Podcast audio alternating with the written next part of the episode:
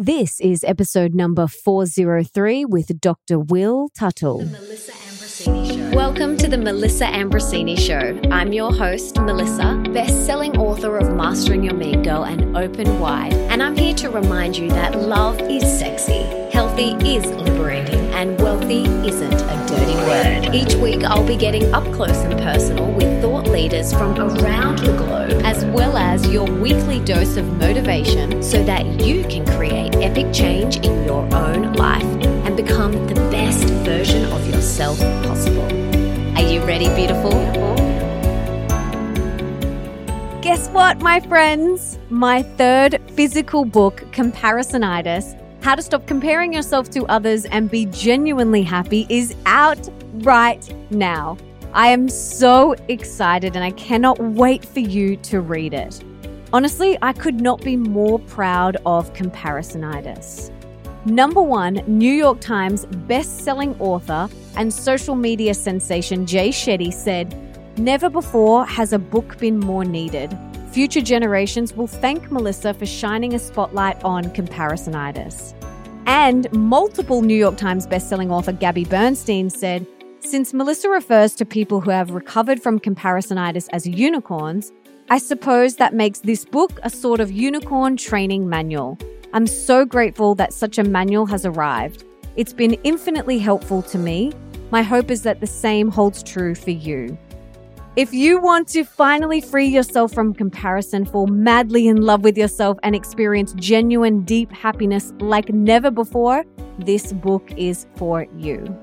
If you want to be a better friend, partner, parent, family member, colleague, or human, if you want to experience genuine happiness, have more energy to go after the things that truly matter to you, if you want to free yourself from expectations, unleash your creativity, feel more liberated than you've ever felt before in your life, be free to live your life for you and no one else, feel peace deep from within, truly appreciate your body and your life, experience a radical shift towards authenticity, and unleash the courage to go after your dreams, then head to comparisonitis.com and get your copy and all my awesome extra goodies that I've created for you for free.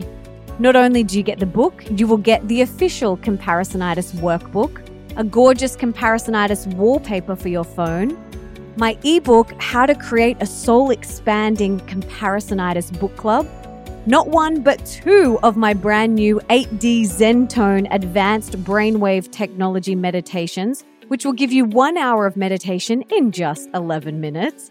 Plus, two never been heard or released before interviews with global spiritual thought leaders. Just head to comparisonitis.com and please share the book on social media and tell me your top takeaways. I cannot wait for you to read this book.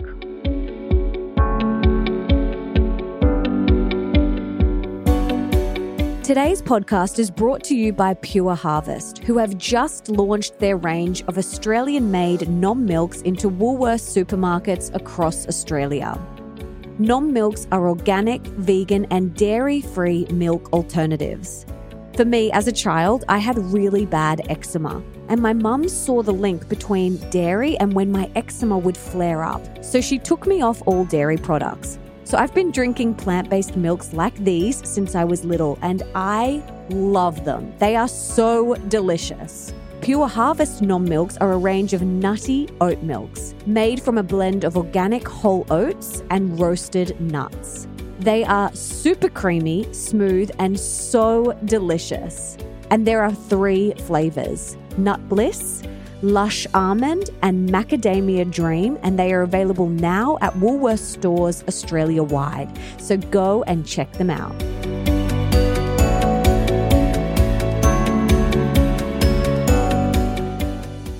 Dr. Will Tuttle, visionary author of the acclaimed bestseller The World Peace Diet, published in 16 languages, is the recipient of the Courage of Consciousness Award and the Empty Cages Prize. He's also the author of Your Inner Islands on developing intuition, as well as editor of Circles of Compassion on the interconnection of social justice issues, and the editor of Buddhism and Veganism. A vegan since 1980, he is also a frequent radio, television, and online presenter. He has also created several wellness training programs. He was featured in Cowspiracy and other documentary films. He is also the co founder of the Worldwide Prayer Circle for Animals.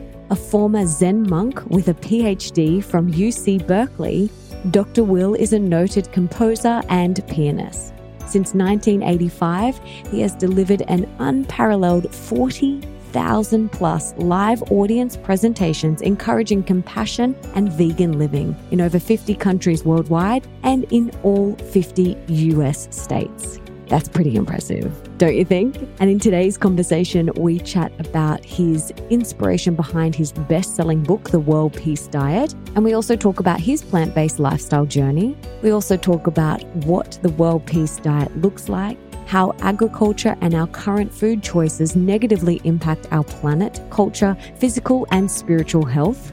We also dive deep into the unspoken connection between dairy and appendicitis. We also talk about the four main invisible attitudes that we consume in every meal, which are destroying our balance with nature. We dive deep into why peace starts on our plate and why we should remove violence from our plates first to build a more loving future. Plus, so much more. And for everything that Dr. Will and I chat about in this conversation, you can check out in the show notes, and that's over at melissaambrosini.com forward slash 403. And without further ado, let's get this conversation started with the incredible Dr. Will Tuttle.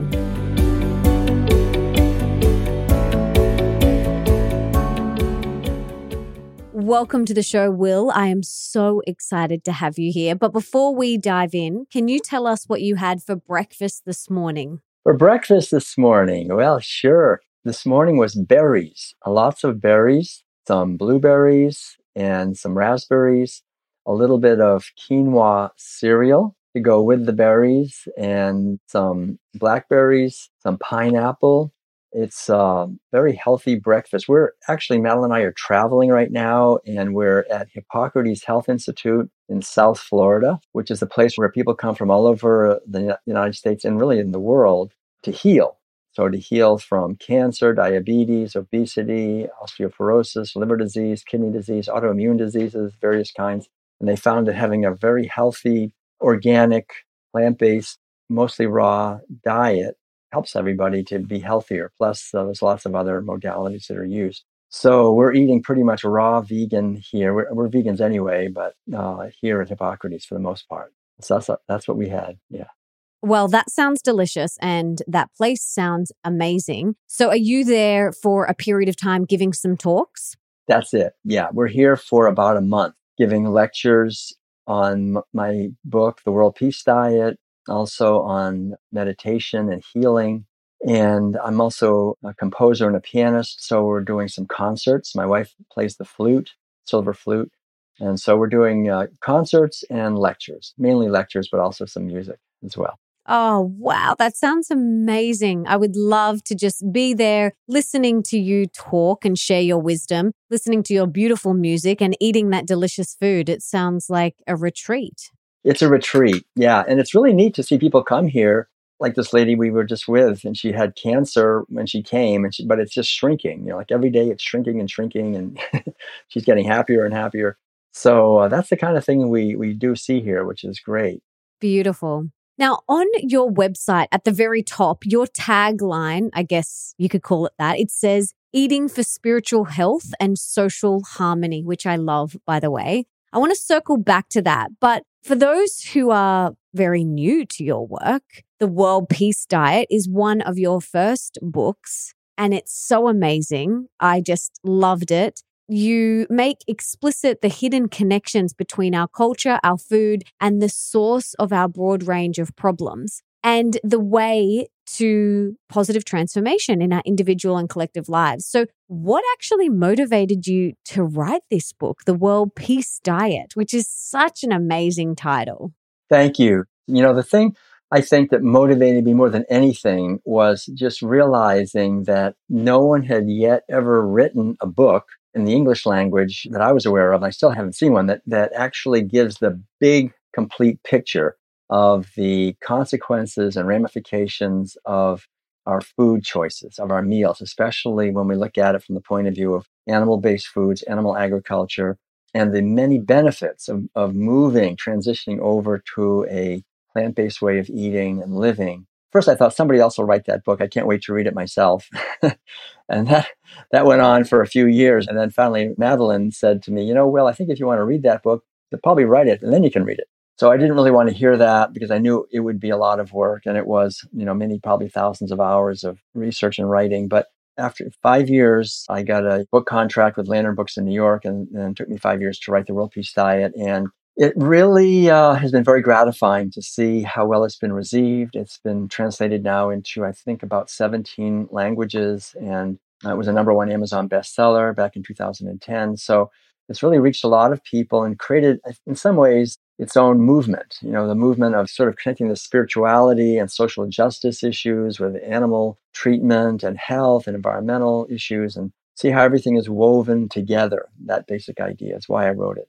Awesome. So, how did you get into this? Did you grow up in a family with parents who were very conscious about the environment and the animals and health conscious? Like, how did this unfold for you?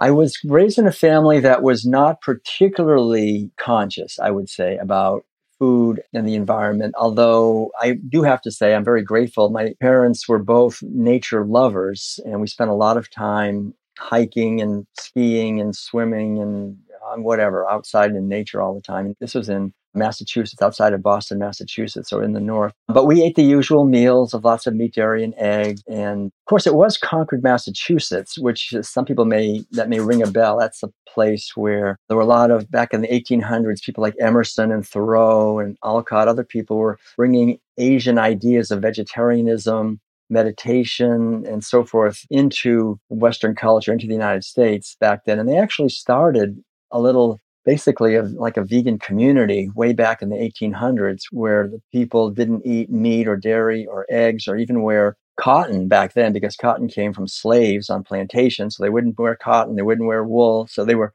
they wouldn't wear leather. So they were they were wearing shoes made out of linen back in the snowdrifts. So there was i think some maybe lost thread that i maybe tuned in on in some way but mainly I just, I think it was the Vietnam War, just questioning war. And then I started reading when I was in college books on yoga and meditation and started to realize there's more to life than just making money and getting ahead and passing on my genes to my children or whatever, that there's actually a deeper spiritual potential that we all have. And that's, I think, what eventually led me to travel on a pilgrimage with my brother where we met a whole community. It was the, actually the largest hippie commune in the world. This was back in 1975 in Tennessee, which is kind of central United States. And they were all from California and they were all vegetarians. They were actually vegans, but no one heard of the word vegan back in 1975. So they say we're vegetarians, but they were really the inspiration, I think, for me to stop eating meat and to go deeper with this whole thing. Wow. Okay. So, what is the World Peace Diet? What does that look like? Actually, the World Peace Diet refers to a way of eating primarily, but a way of living, because actually the word diet, you take the roots back to uh, the ancient Greek, it actually means a way of life. So it's food and it's just how we live. And so it's a way of living based on the, I would say, on the ancient Sanskrit word ahimsa, which means nonviolence or non harmfulness, the idea of just doing the best we can to live a life of loving kindness and consideration and caring for animals, for ecosystems, for other human beings, for future generations, for our own, for ourselves, for our, our body too. And really what the World Peace Diet celebrates is the realization that the more we're loving and kind to animals and wildlife and hungry people and so forth, the more it comes back to us. Uh, we feel healthier, we feel more at peace, and we can co create together a world where peace and justice and freedom and harmony are actually possible. The, the big point is that there's nothing stopping us. We live on, on an earth, you know, a planet that is enormously beautiful and abundant and can easily feed all of us. We're growing enough food every year, actually, according to experts who study this, to feed at least 12 billion people, probably 15 or 20 billion. So we can easily feed everyone that we here. The problem is that we're wasting so much land and grain and food by feeding it to animals and food shortages are the main cause of war. So the World Peace Diet is basically eating lower on the food chain so there's enough for everyone to eat so we can have peace in the world or the possibility of peace in the world. I think it takes more than just changing our food, but I think changing our food would make an enormous difference. I mean, that would change, in a way, it would change everything in such a radical, we can't even imagine, I don't think right now, a world where everyone, where there's no more animal agriculture, where everyone is eating a plant based diet. It's a beautiful image to hold. I think the image of a world at peace, the health, the harmony that we could have with animals again and with each other. It's really beautiful to contemplate that. How do exactly our food choices affect our culture, our psychology, our ecology, our spiritual health? How does it affect those things? Okay, so now you're getting into the deep water there. So I'll say there's a few different levels where this happens. You know, the the outer level, which is three domains, which is basically the environment, our culture, and our physical bodies. The main problem with animal agriculture is that it's very inefficient, right? We have to grow huge amounts of corn and soy and alpha and other grain, feed grains. Usually it's just commercial. So it's gen- genetically engineered very often and lots of pesticide, herbicide, fungicide, all that. It's polluting water and air and eroding soil, causing aquifers to go dry. We have to pump up so much water to irrigate all this land, grow all this food to feed the animals, and then they convert most of it to saturated fat, cholesterol, acidifying and inflammatory animal protein, really isn't healthy, and huge amounts of sewage, nitrous oxide, methane, all these toxins that end up in the water and the air, stabilizing the climate and causing much more air pollution. And we're cutting down rainforests now at probably three to four acres per second to grow genetically engineered corn and soy to feed to these imprisoned cows and pigs and chickens for dairy products, for eggs, for meat. Factory farm fish now, two thirds of the fish we're eating are factory farms, so they're eating huge amounts of grain or fish that are caught in the oceans are fed to these fish. And that's very inefficient. It's, it's, so inefficient. So the result of all that is we have the complete devastation of rainforests, of species. We have the largest mass extinction of species now in 65 million years. So we're losing genetic diversity water and air and soil erosion and pollution and depletion, of course, climate destabilization, and then the, the overfishing of the oceans. So that uh, oceanographers are saying that we only have another probably 15 or 20 years left if we keep going the way we're going, and the oceans will be completely dead because it takes so much fish. Because we're catching fish and feeding them to animals like cows and pigs and chickens to boost production so they give more milk and more eggs and get fat. So that whole system, it's almost a certain kind of insanity to it. It's almost like we're just deliberately acting in a rapacious and unsustainable way toward the earth in order to eat these foods, which actually make us sick. And so that causes food shortages, as I explained earlier. So we have hungry people, we have people, we have injustice, right? We have people taking so much land and grain and using so much water. And then other people don't have enough land and grain and water, and they're starving and going thirsty, and they see their kids. So those food shortages are really recognized now to be the number one driving cause of conflict in the world. Plus, underlying everything, we have whole armies of workers who have the worst jobs, who have to impregnate animals on rape racks and mutilate them and stab them. And so these workers have the highest rates of injuries, plus among the highest rates of suicide and drug addiction, alcoholism, abuse of spousal and child abuse. So it's this whole web of trauma to the animals, to wildlife, to workers, to hungry people, and then it doesn't stop there. Then the, th- the third domain or dimension is our physical body because these foods themselves are really hard for our bodies to handle. They concentrate a lot of toxins, heavy metals, PCBs, dioxin, nuclear radiation, of course, from the fish, uh, the pesticide, herbicide, fungicide residues, chemical fertilizer residues, you know, all that stuff, plus the naturally occurring toxins in these foods. Like, for example, in dairy products, there's casein, which is the basic protein in milk, which we don't have the enzyme to digest. Like little calves have an enzyme called rennin, which digests that enzyme. We don't have that. So it's well understood that breast cancer, prostate cancer, colon cancer, which are just increasing every year, are driven by dairy consumption, animal product consumption, primarily dairy and eggs. There's all these other problems. They, they concentrate hormones, they concentrate IGF you know, one growth hormones and estrogen and other things that are just damaging to us. They're carcinogenic. So, eating these foods, we're eating uh, toxins and we're eating terror and fear and pain and despair and anxiety and panic and you know all all that kind of stuff. So, so that is where we transition into the inner domain, So eating animal foods is actually causing, I think, a lot of the inner discomfort that people experience the sense of alienation, of isolation, of frustration, of anxiety, because we're eating anxiety. I mean, these poor animals, they're confined their entire lives. I mean, they're born into a life of no purpose other than just to be killed for a meaningless purpose, right? I mean, I've been a vegan. I haven't eaten any meat, dairy products, or eggs in 40 years. So now here I am. I'm hel- I'm as healthy. I would say probably I'm way healthier than people my age. How old are you? I'm 67. 67. Well, you look amazing. You glow. Your skin is glowing and your eyes are so bright and you know you've got a full head of hair like you look amazing well that's the beautiful thing you know that's why I, it's like good news it's all good news it's like we can thrive we can have a healthy heart healthy relationships uh, have a life of meaning and purpose have plenty of energy and vitality in the morning, a sense of gratitude as we go through the day, and we can contribute to a, a, much better world. I think there's no greater gift we can give to the world than to just make an effort to understand the consequences of our treatment of animals, actually, because animals, they can't sue us. You know, they can't retaliate in some way, get a gun and shoot back or whatever.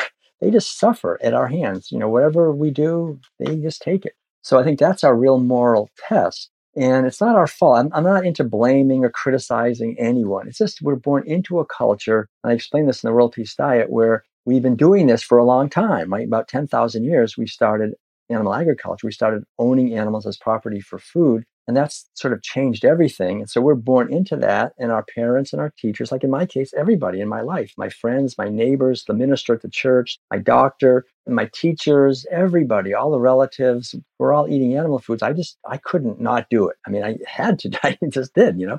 It wasn't like I got up in the morning and thought, well, now I want to cause a cow to suffer and I'm going to steal her milk and I'm going to steal some eggs and I'm going to stab a chicken. And, you know, I never thought that. I just ate what was given to me. And when I got older, I went to the store and bought what I needed to buy to have a healthy diet, like my mother taught me, plenty of protein, plenty of calcium. So the whole thing is we've just been miseducated and we've been somewhat abused and wounded ourselves because we've been told we need to eat these foods. And so these foods, I had an appendicitis, you know, when I was only, I don't know, eight years old, my appendix got all inflamed. We now we know that's from dairy consumption. We're not designed to eat dairy, but all, so many things, tonsillitis, appendicitis, all these things kids have, you know, we don't, we don't need to do that. yeah. Do you know what is really interesting? I wanted to share my story. I had a ruptured appendicitis when I was six years old. So I grew up eating and drinking so much dairy. And then when I was six, my appendix burst and I almost died. I was very, I was rushed to hospital. I had seven cups of pus in my, in my tummy. Like I was very, very sick. And after that, my mum pulled me off dairy and not because she knew it caused the appendicitis, but that's when all of my asthma and my eczema started to flare up. So I had severe eczema all over my face, arms, legs, my chest, and then asthma. And I was on a Ventolin for, I think, up until I was about 18 years old. I, I can't even remember, but you know, my mum didn't know what she she now knows, but she did pull me off dairy after that. Thank goodness. So I'm grateful for that. But yeah, I didn't know that there was a connection there with the dairy and the appendicitis until then. And also my husband, he many, many years ago, he had appendicitis as well. This was probably about nine years ago. And this was when he was drinking a lot of raw dairy. He was drinking about two liters of raw dairy. He was following this diet that was all about raw dairy and raw milk. And he literally would drink a whole big two liter thing. And then a few weeks into that, he had appendicitis. And he made the connection. He was like, Oh my gosh, the only thing I've done differently is this raw dairy. He was on like some bodybuilding thing. Then he made the connection and he thought, Oh my gosh, that's the only thing I've changed in my diet. And appendicitis. So that is so interesting. Very, very fascinating. You're right, because we're not calves. You know, we're not a little bovine and we don't have the digestive system of a cow. And it's a huge burden to eat dairy products. Our body has to go through all kinds of contortions to try to deal with casein. I mean, casein that that's that's a foreign protein. So many people nowadays have autoimmune disorders of various kinds, and it's dairy is behind most of that because casein is this gigantic molecule that is very hard to break down. And, and very often it, it slips into our bloodstream and it starts, our immune system gets confused. It starts attacking itself. Oh, so many terrible things happen because of dairy. It's really, we're not cows. We shouldn't be eating mammary secretions from another animal. I know a lot of people who have simply just removed dairy from their life and seen dramatic health changes for the better. And just by making that one shift. So I have not had dairy in so many years since I, I did, I stopped it when I was six years old. And then I would occasionally have it if I was offered it and didn't know that it was in something or something like that, but very strictly not had it for 15, 20 years and never felt better. And my eczema completely cleared up. My asthma went away. So I know a lot of people who have seen such dramatic health benefits from cutting out that one thing from their diet. But I wanted to just go back because you touched on this a little bit. You talk about in your book, especially the invisible attitudes that we ingest at every meal. So, what are some of these attitudes that we're ingesting every time we put something into our mouth? And what is that doing to us? Thank you. That, yeah, that's a really important question. Right where I was going a little bit earlier when I started talking about the inner consequences of, of eating animal foods, it's these attitudes that we ingest. That's exactly right. So when I'm sitting at the table, like I'm a little kid or an adult, whatever, and I'm eating meat, dairy products, and eggs, so I'm eating foods that are not in my best interest from the point of view of health, society, the environment, but also I'm eating a whole set of attitudes. And those are invisible for the most part.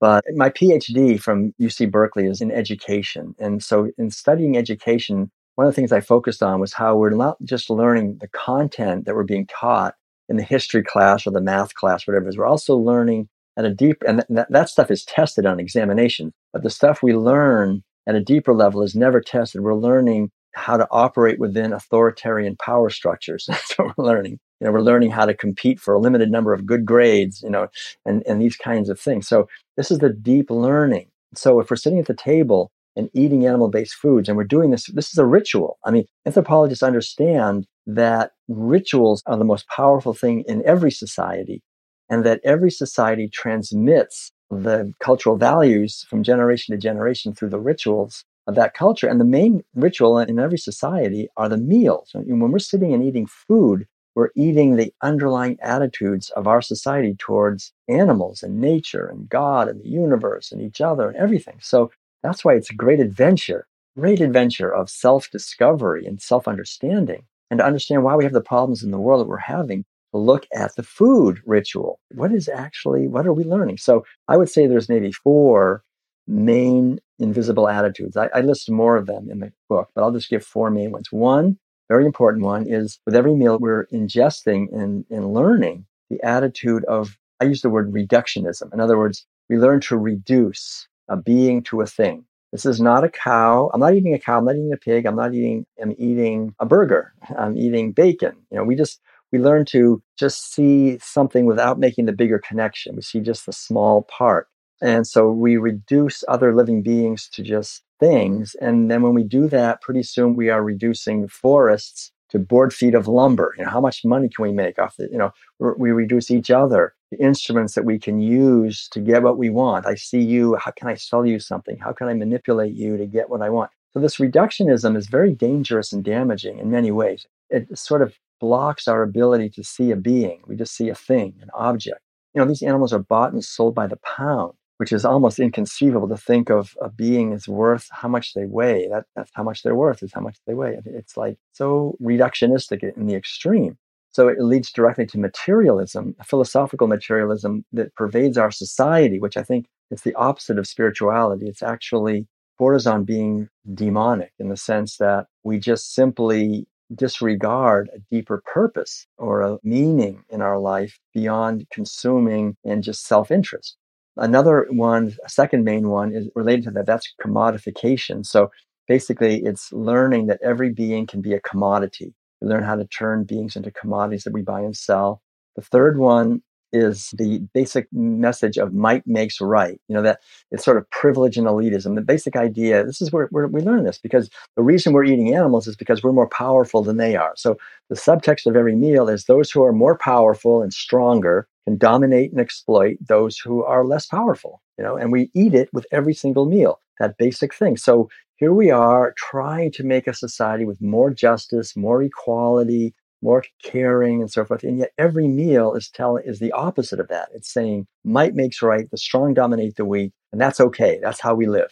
And so we've got to realize that if we want to eat animal foods, we're going to have a society of injustice, of inequality, of commodification, of turning beings into things, of dehumanization, of reductionism. You can't have animal foods and not have those ideas living inside people. And those ideas just militate against the hope of any kind of world of harmony, of peace, of respect, of kindness, caring, mercy, gentleness, tenderness, holistic, integral awareness. It just it fractures everything. It just fragments and destroys the kinship that we feel with the earth. We're not part of nature anymore. We're exploiting nature. We're dominating.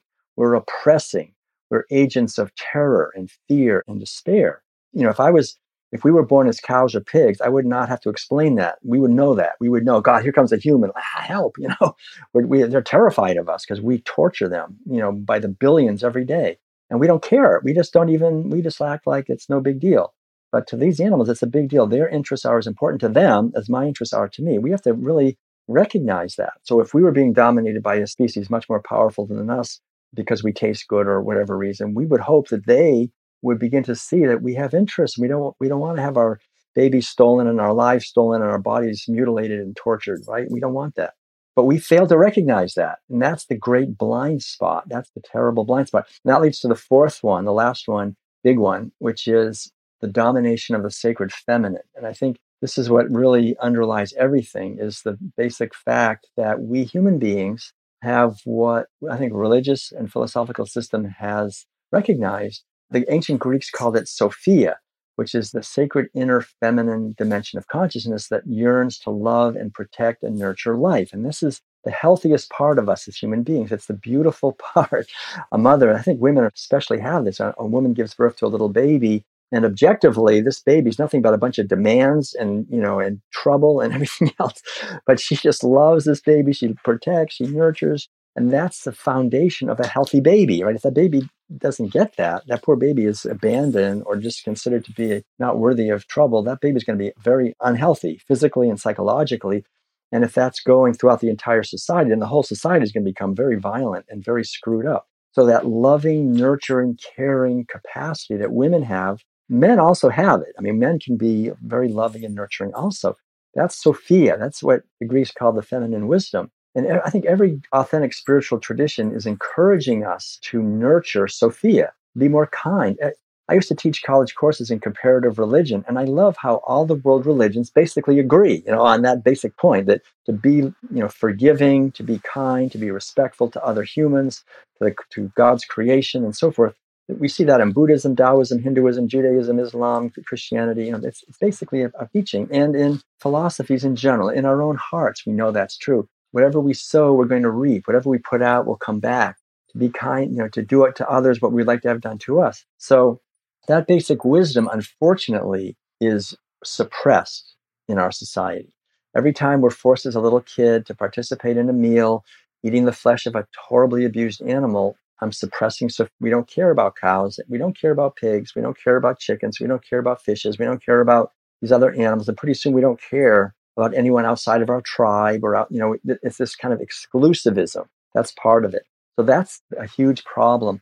And it leads to the final point I'll make as an educator also did quite a lot of research into the concept and the practice of intelligence. You know, what is intelligence? And because we always we want to have more intelligent children and more intelligent adults and a more intelligent society. You know, the definition of intelligence is the capacity to make connections, make relevant connections if we can make connections well, we're wow, we're really intelligent.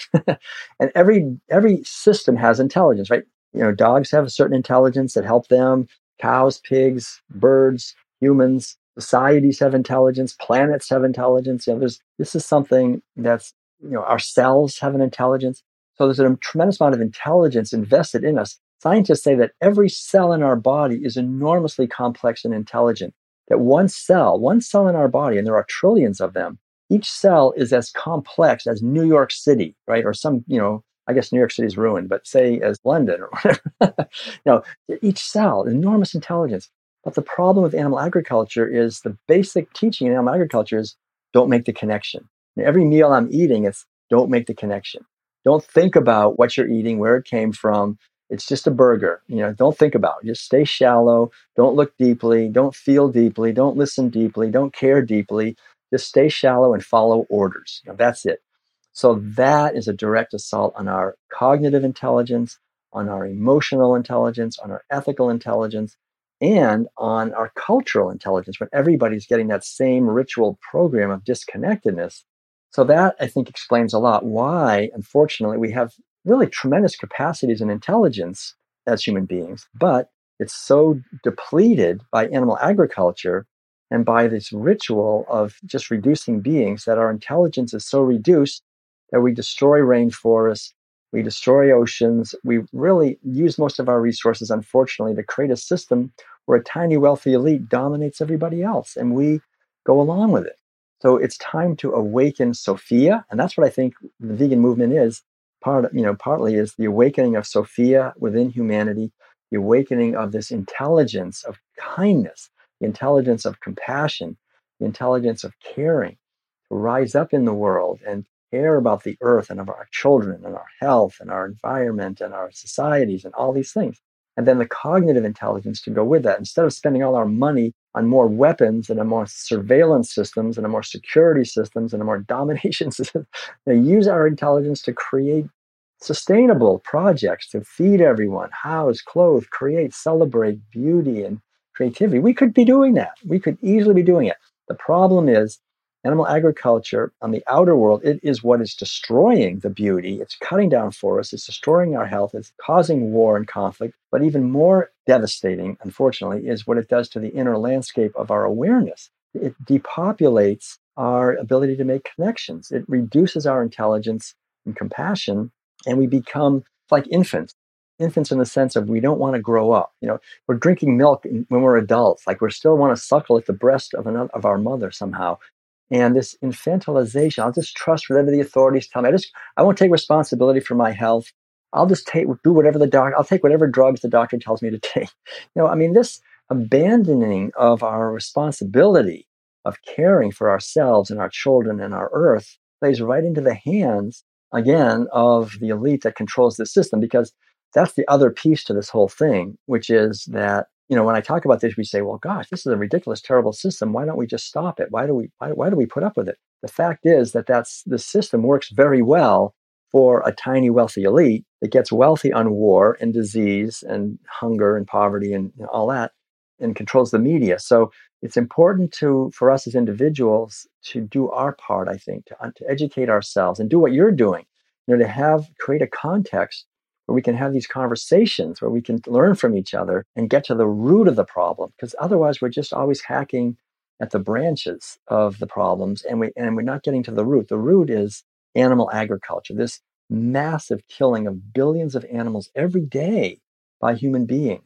And we think it doesn't matter and it, it matters because we're sowing the seeds of violence and then we reap them and, and we reduce our intelligence uh, and so we don't see it and that's the big problem. So I'm really so happy and grateful to you for creating a forum where we can talk about these things in an uh, open way. It's really wonderful. Thank you. You're so welcome. Yeah, I think the compassion and the kindness piece is so important. If we could all just be a bit more compassionate and kind to ourselves, to the animals, to the environment, like even just like 10% more compassionate, it would make such a difference, you know.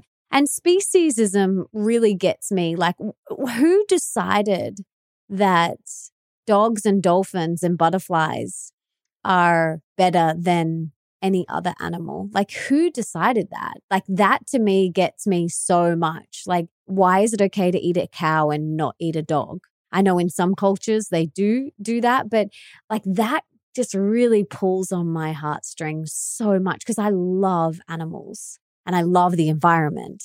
And I just don't get it. Like, I'm like, how? How did that happen? Yeah, you know, it's so interesting because part of what I did along the way was I shaved my head and became a Zen Buddhist monk in Korea back in the 1980s. And I remember, you know, like nowadays, I sometimes if I'm talking to someone who's eating sort of a standard Western diet, and I say, would you be able to give up eating hamburgers? And, and, they say, no, I couldn't give up hamburgers. I love them. They're so delicious, you know, and roast beef and steak. Oh, I just, that's just, I live for that. It's so good, you know.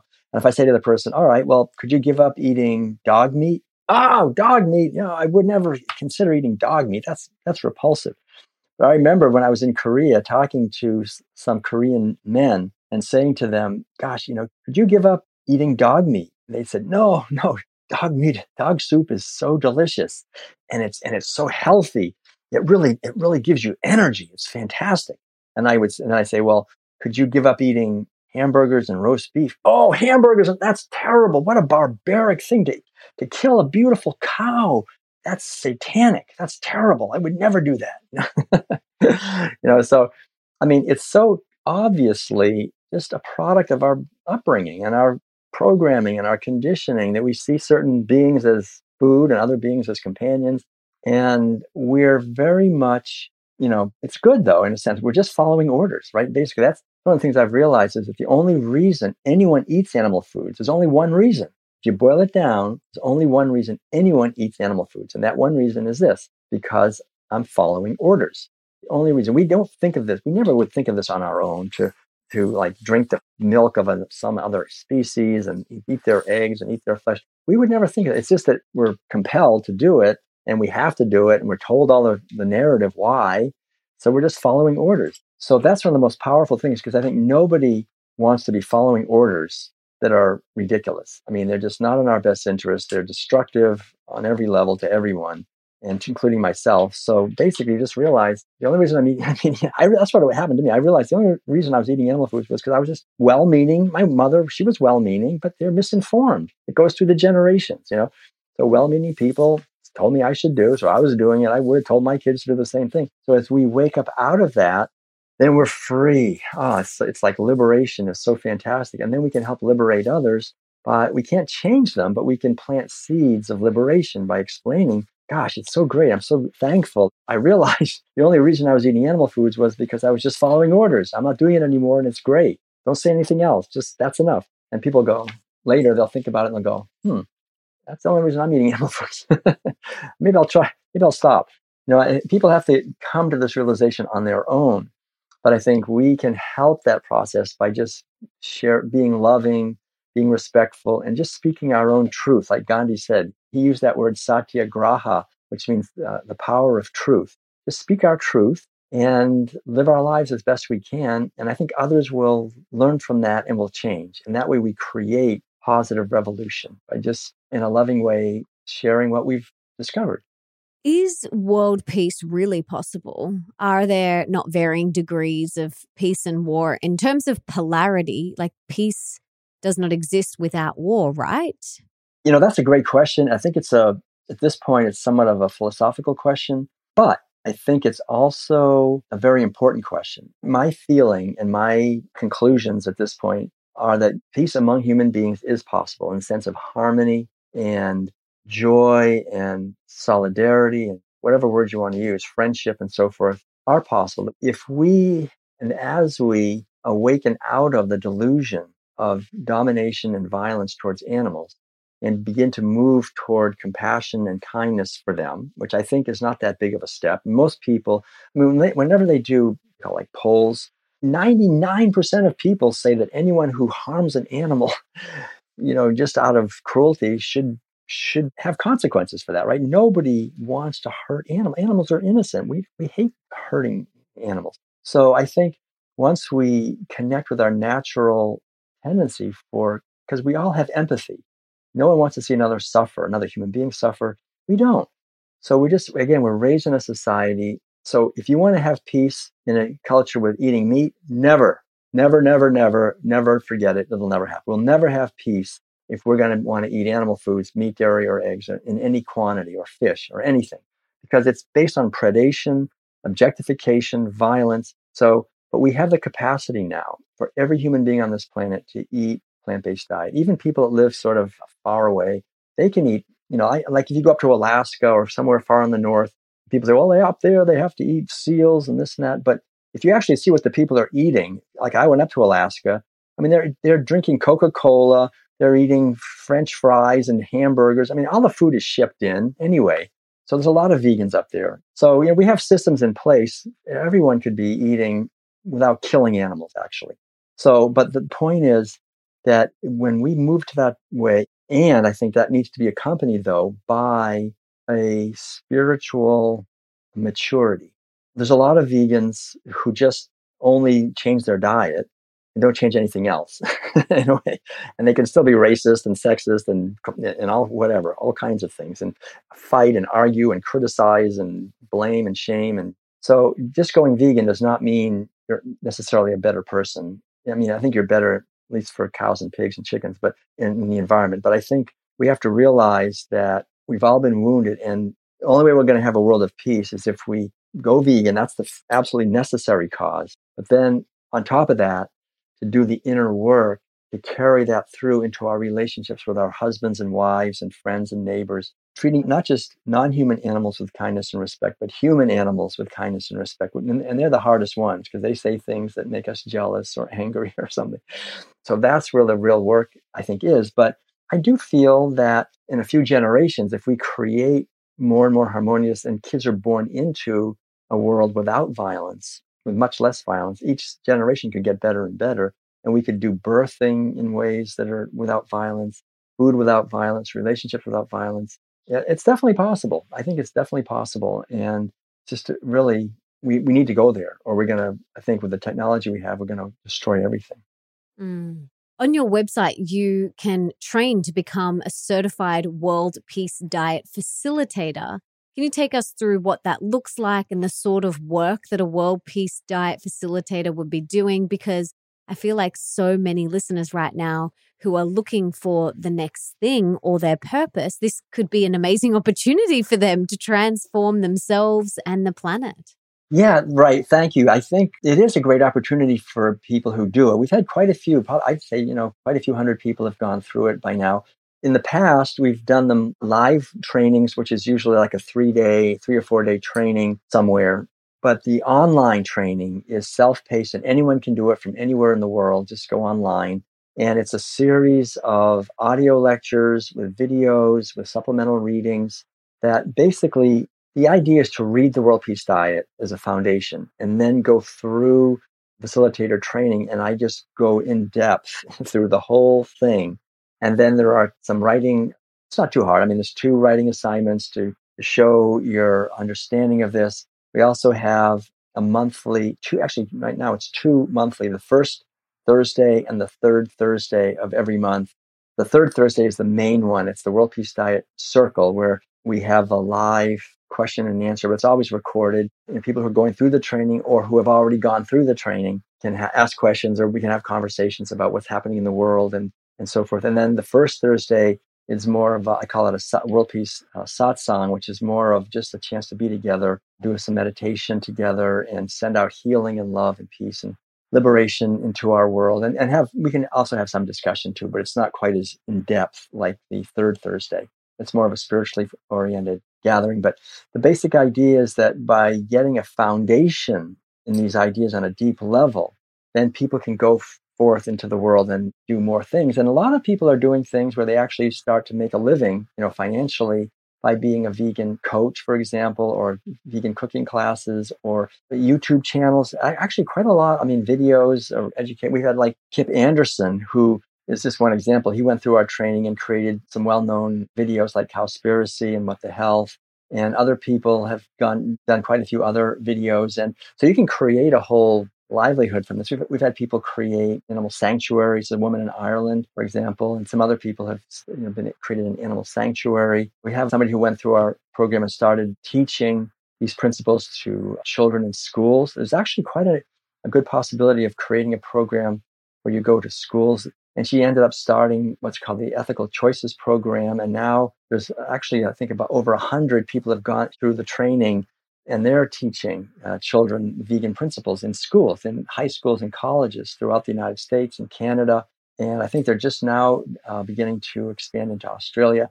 So that's just one person who, you know, and again, she's making a whole livelihood doing this, but it's she's reached uh, you know tens of thousands. I think it's over a hundred, several hundred thousand students now with the vegan message, and it's it's growing every year faster and faster. So there's like many opportunities if we can begin to grasp the unique niche that we would like to address. There are lots of people also now using Peace Facilitator training to create online trainings themselves in veganism, in some aspect of veganism, like online vegan coaching or online vegan counseling, spiritual counseling, or weight loss management, or relationships, or I mean, it's all kinds of different things. You know, the idea is to find what you are passionate about. And in the economy today, with everything that's been happening and lockdowns and so forth, it, we're all, I think, challenged uh, in some way to be creative and find ways we can contribute to the world that also help others and also can, in some sense, I'm not, not to say we're doing it for money, but can be monetized in some way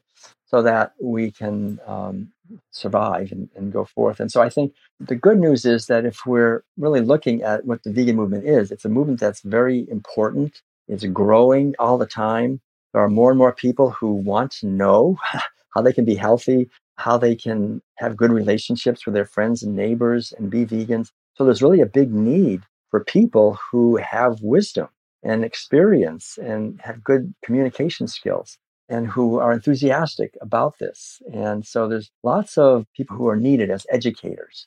Like I say, educators, coaches, creative people, art, music, video, starting restaurants, there's all kinds of things that really limited only, I think, by our creative potential. But this is a foundational kind of approach. People learn everything. I mean, learn not in depth in nutrition, but uh, in depth in the interconnectedness of all the different areas that are touched by the way we live and how we relate to our food. So, on that level, I think we found that everyone who goes through it is, is very grateful because they found that it made it much easier for them to share these ideas with other people. Because that's the main thing. We want to be able to thrive as vegans and be healthy in this world, and then also to be effective in bringing this message to other people. And that, if we focus a lot on that, we have role play exercises in the training and quite a lot of different things that help people be more effective. And that feels really important to just not try to change other people because as soon as I try to change them, they fight back, and pretty soon we're fighting with everybody all the time. you know, like trying to make them go vegan, trying to get them to go vegan. It's like it's so frustrating. So to just forget that whole model and just live it ourselves, and then just plant seeds with love and respect. You know, learning how to do that. That's really, I think, one of the main focuses that people find very helpful. How long is the training? There's eight modules. So we suggest that it takes eight weeks. It's pretty not too hard to do it in eight weeks, so two months, but it's really up to each individual. Some people go through faster. I mean, we have people go through in like four or five, six weeks. They just like zooming and they just really want to get through. We have other people it's like takes them like, like a couple of years because they had they're going through all these things and you know, but they eventually get through. So it's really totally self-paced and you can do it however you like to do it. I love that. What's your definition of success and what do you attribute your success to? Yeah, you know, that's a great question because I think this word success is so loaded in our society, and we feel somehow that if we're not making a lot of money and we're not famous in some way, then we're not a success. You know, we're just a, you know, one of the failures. and it's so, it's such a really, it's like it turns us into a commodity. You know, what's our net worth? You know, almost like we become like cows are bought and sold like by the pound. So I love, you know, I remember uh, growing up in Concord, Massachusetts. There was, um, I started reading when I was in college some of the essays by Emerson, and Emerson said that the definition of success, he said, is if we can just positively affect one other person in the world, then we've been a success. I think I love that. You know, if you can just positively impact one person, then you've been a success your life is a success. he, he, said, not even, he said, even if you can help one little bird, he said, you've been a success. Right? Doesn't have to be a human being, any being. If you can help one being, if you can save one little, you know, bee that's drowning in a pond, you know, you've, you've been a success in your life. I mean, I think there's a lot of truth to that. But I, I would say the whole idea for me to be a success, it's to be part of the solution rather than just being part of the problem. That is really what it is to me. I mean, I can be very successful in the outer world. Like I can be like Jeff Bezos and be super rich and all that. But in some way, I'm just part of the problem. I'm consuming more. I'm making more pollution. So I think being part of the solution to the problems, understanding the problems and, and doing what I can so that my life is an expression of reducing the my footprint as much as possible, increasing the amount of joy and kindness and love and laughter and happiness that I'm helping others to feel, and and being as uh, creative as possible. Creating beauty, I think, is a great thing. Like my wife, wonderful wife Madeline is always creating paintings and knitting and hand you know crafts and food and everything. Just to you know videos. You know, we have a food forest we become really quite a food forest where we lived in an RV for 17 years, just traveling and just doing, you know, 200 events every year of concerts and lectures. And then we finally, about eight years ago, we got a house. And so then we just spent a lot of energy just creating beauty, creating a space of love there.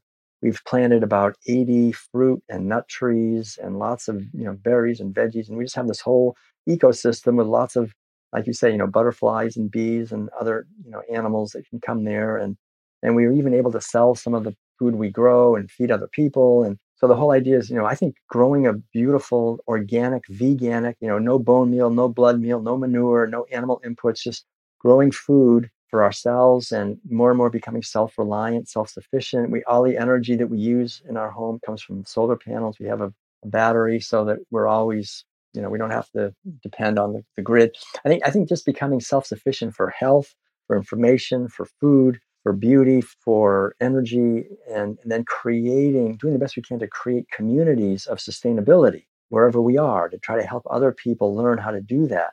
instead of relying on this gigantic grid of centralized power and control and profits and, and toxicity, really, to decentralize. We need to decentralize and each one of us become a center of, of health and peace you know, spend time every day meditating. I think that's really important. You know, meditate and just radiate love and compassion and joy and peace into the world. You know, just spend time every day radiating and helping to build a field of consciousness on this earth. That's being a success. Radiating and feeling a sense of compassion for all living beings, sending love to people when you just walk by them.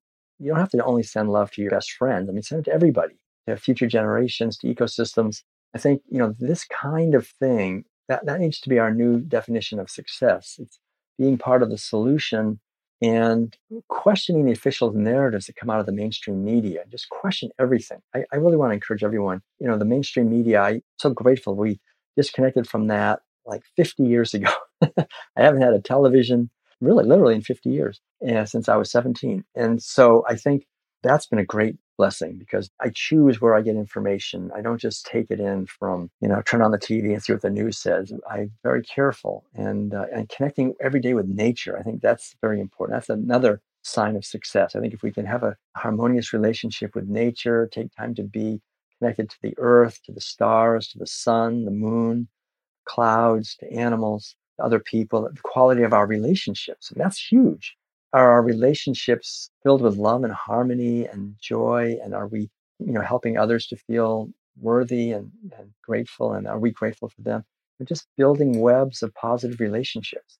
That's really success i would say in our world today and sharing and educating you know people uh, without trying to like i know and you don't know but just share what we've you know by our example I love that. So beautiful. Let's pretend you have a magic wand now and you could put one book in the school curriculum of every high school around the world. Now, besides your book, what book would you put in the curriculum for every high school student to read? That's a really interesting question. Wow. I would say, yeah, I would I would definitely put the World Peace Diet in as number one, but as number two, I would say, you know, one book. I, it's kind of a crazy book, but I think there are ideas in this book that really shake up people's concepts, which I like. So the book is Anastasia. It's called ah, Anastasia. Oh, so good. You know that book? oh, yeah. It's magic. Well, I think, you know, it's a, a woman, it's like a feminine spirituality that is so practical. It's practical. I love that. And, it, and yet it's extremely evolved and inspiring. And it calls everything into question our history, our technology that we're so proud of. You know, she, she really shows how we have within us already everything we need. And the earth can supply all of us. And we can have relationships with animals that are based on respect. I think that book is worth it, is really a great book. We'll link to it in the show notes as well as the World Peace Diet because, guys, both of those books need to be read. They're so incredible. But I'd love to hear about how your day looks now. Can you talk us through your morning routine, when you eat, what you eat, any rituals that you have in like, I know that no two days is ever the same, but like a quote unquote typical day in your life and how your day flows. Can you kind of talk us through that? I love hearing this. All right. So uh, I'll try not to go on too long here, but briefly, the morning is the main thing, right? I mean, it's the first couple of hours in the day where for us, Madeline and I, we, we feel like this is our really especially sacred time. So the idea is to wake up. We don't get up super early. We get up like around five, something like that, 5.30 and then really make it a practice to be aware of the first thoughts and open up to any memories of the evening, the night's dreams, just to be aware of that. And then to give thanks, you know, just give thanks for another day of infinite potential, of possibilities to be a blessing and to learn and to grow and to contribute. And let that feeling of gratitude for this precious day just be established in every cell of my body and my mind. And then just live in that throughout the day, but plan it right off the bat, first thing. And just make it a practice to be grateful and appreciate the opportunity of, of this moment in this day. And so what it is, is I always, first thing, water and then clean my nose, sinuses, you know, inhaling water. And then I've trained myself to always take a bowel movement immediately, just do it. And we have a special thing. So I, so I'm squatting. I think people should be squatting on the toilet. you don't have to. I mean, necessarily, but at least for me, it, it makes a big difference. Like, it makes it much easier because I think, you know, we have we've learned so many things of sitting above the ground. Everything is like we're weird. I, I had chronic back pain for a few years because I was sitting on chairs. So now I'm back how I used to be, which is sitting always on the floor. I just sit on the floor. I have, I don't have, we don't have no furniture in our house really. We just have low tables and chairs and we have zafu. They're called zafus. It's a Japanese cushion I just sit on the floor. I'm sitting on the floor right now. And um, so the idea is for me, that's that really helps. So sitting on the floor and, and then getting up and down all the time is natural exercise. But anyway, so doing that and, and then the next thing is meditation. So I'll do an hour or maybe a little more of just sitting in silence.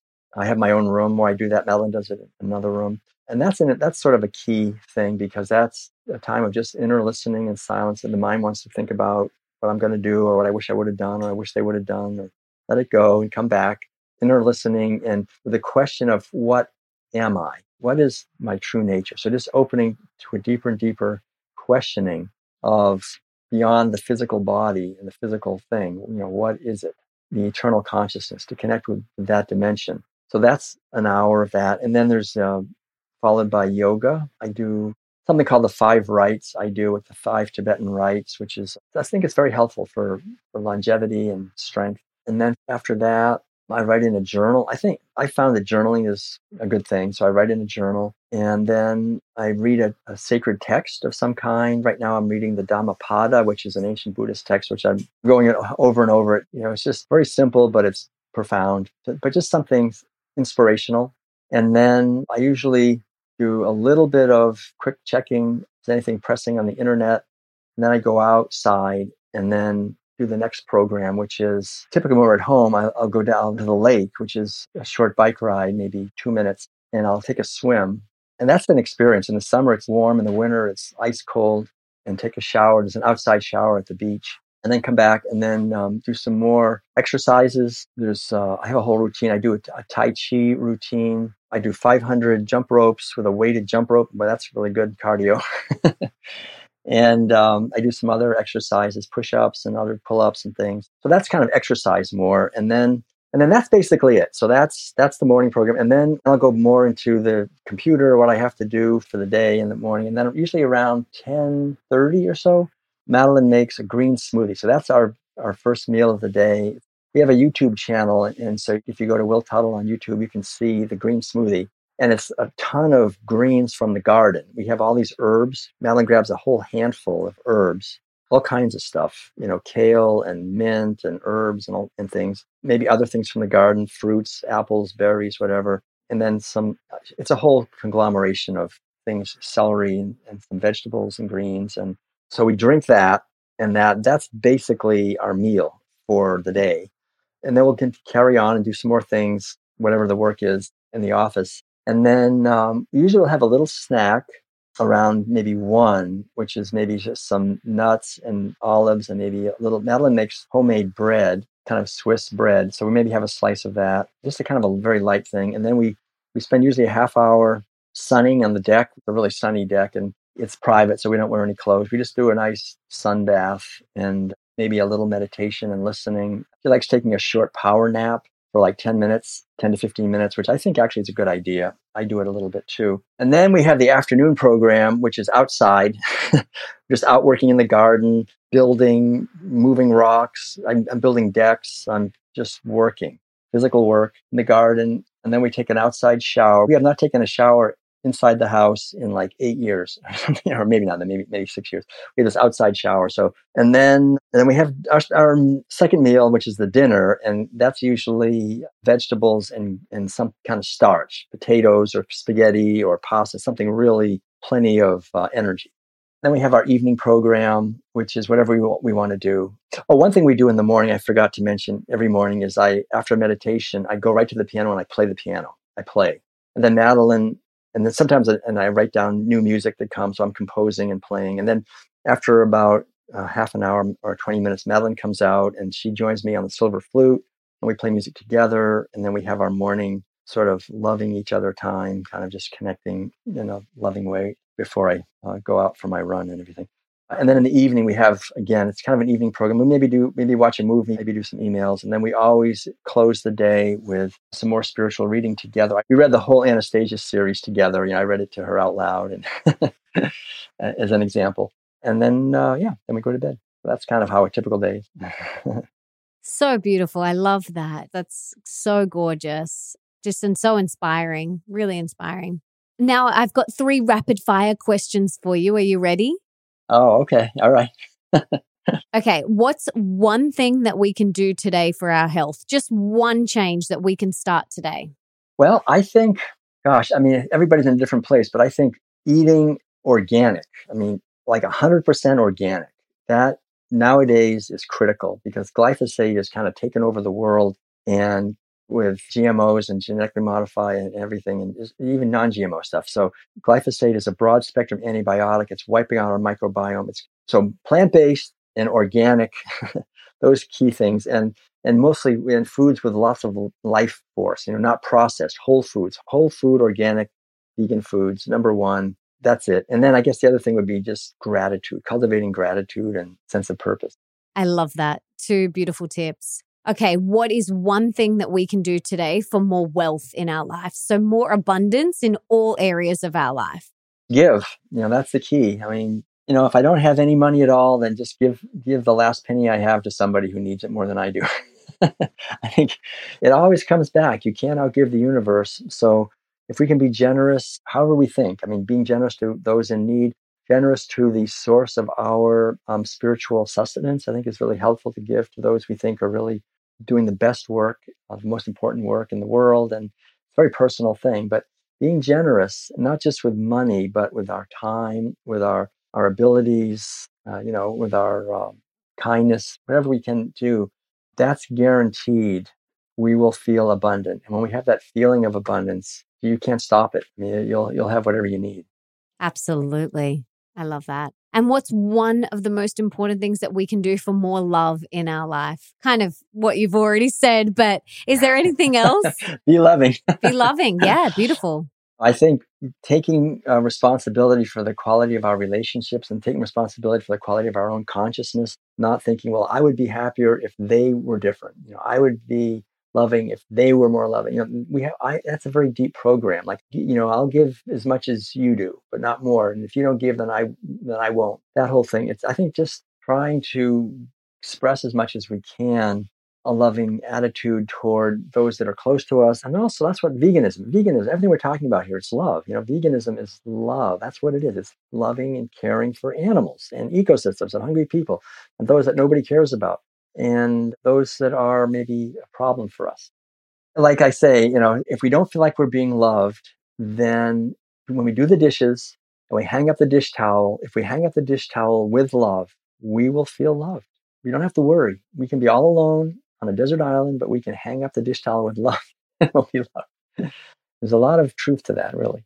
Yeah, definitely. Move through our day with love. It's it's a practice that will just change your whole life. So I love that.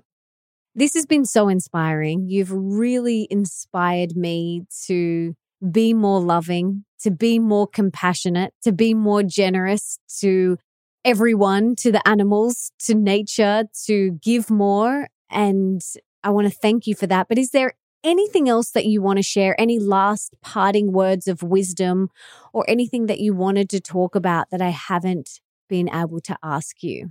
That's a beautiful way to end. And I think all in all, I feel pretty complete here. The World Peace Diet as an audiobook is 13 and a half hours long. So I can talk on and on here about more and more details and how you know, the history of all this, the anthropology and the sociology and the, all the different nutritional components uh, and economic and governmental and relationship. I mean, it's vastly complex and we can really talk on and on. But I think, I mean, I really appreciate your questions and I'm grateful to the people who are listening because I think at the end of the day, it's really about the quality of our relationships to those we see and those we don't see. And to realize essentially that we're all interconnected and that our, our welfare is interconnected. The more we bless others, the more we'll be blessed.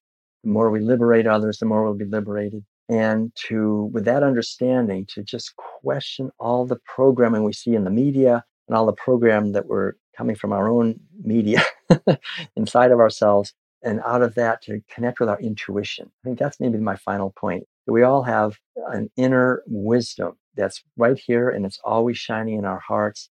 And that's why I think meditation is so important.